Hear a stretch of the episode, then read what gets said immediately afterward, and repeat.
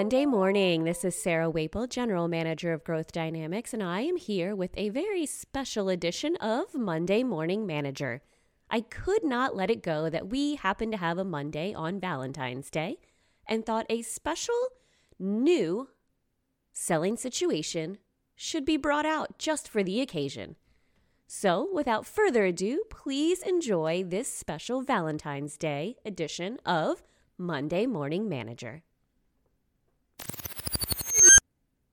Symptoms. Valentine looked at his schedule and realized he is set to go visit a favorite client, or maybe a prospect, or maybe even still a suspect this week. He absolutely loves spending time with this person and company. It was so easy to get into the office and visit with all the staff in the office and grab a few minutes with the CEO to catch up and see what's happening in their world. Thinking about the last few visits, Valentine realized that those conversations with the CEO tend to never discuss business, but kids, family politics, and just about everything else. The CEO drives the conversations and always seems happy with the visit. Valentine knows he has products that can help the company's bottom line and benefit the customer base, but it never ever gets to that point to talk about them. Yet, these visits make his month, and the time spent with the client is always a good time.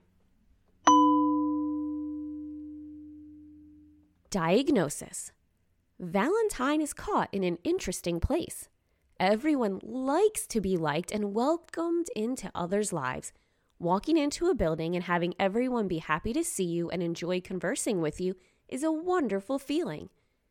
It makes the day go by well and feels like real relationships are being forged.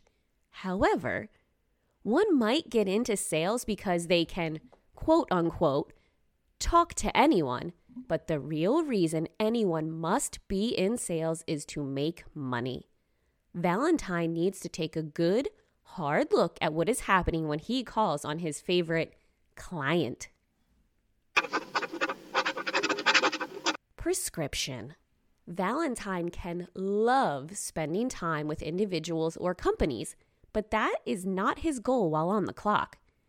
The time has come for Valentine to truly spend some time and evaluate the effort he is putting into this client and find out how to get this client back on track to talk business or move this beloved client into the prospect or suspect list. Valentine needs to have a serious talk with himself and the client.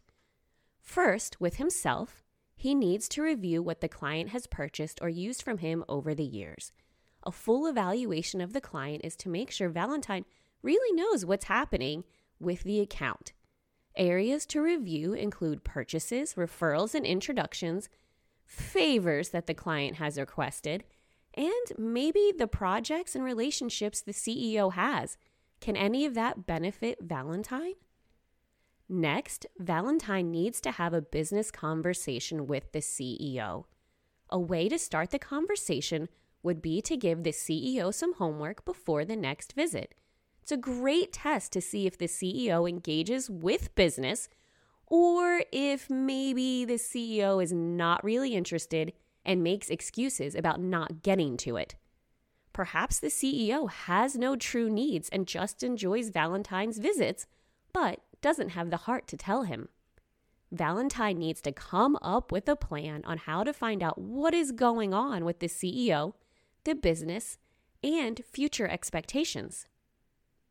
Spending time with suspects that aren't buying or helping you to achieve your goals is the same as those people stealing from you. Without sounding trite, time is money. And true sales pros know that and know how to manage relationships and expectations of clients, prospects, and suspects.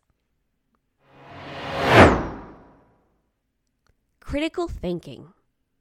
Have you ever been in a position like Valentine? How did you handle bringing the account back into quote unquote good standing or make the choice to limit the resources you spend with that client. How did you handle it? The drill The drill always has our final thoughts for the morning. I stuck with the theme today and went with two. First, where there is great love, there are always wishes. Second, today's Valentine's Day. There's a whole day devoted solely to love. Does that make any sense? Nah. Love makes us all crazy. But it's fun too. And that's from author Lisa Grunwald.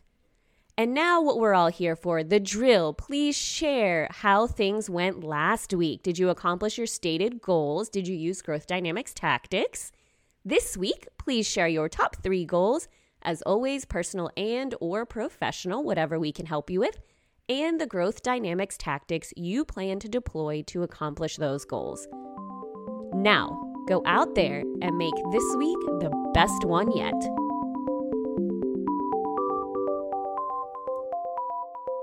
For more information about Charlie, Sarah, and Growth Dynamics, you can find information online at www.growthdynamicsonline.com or find us on Facebook, LinkedIn, Twitter, and now Instagram.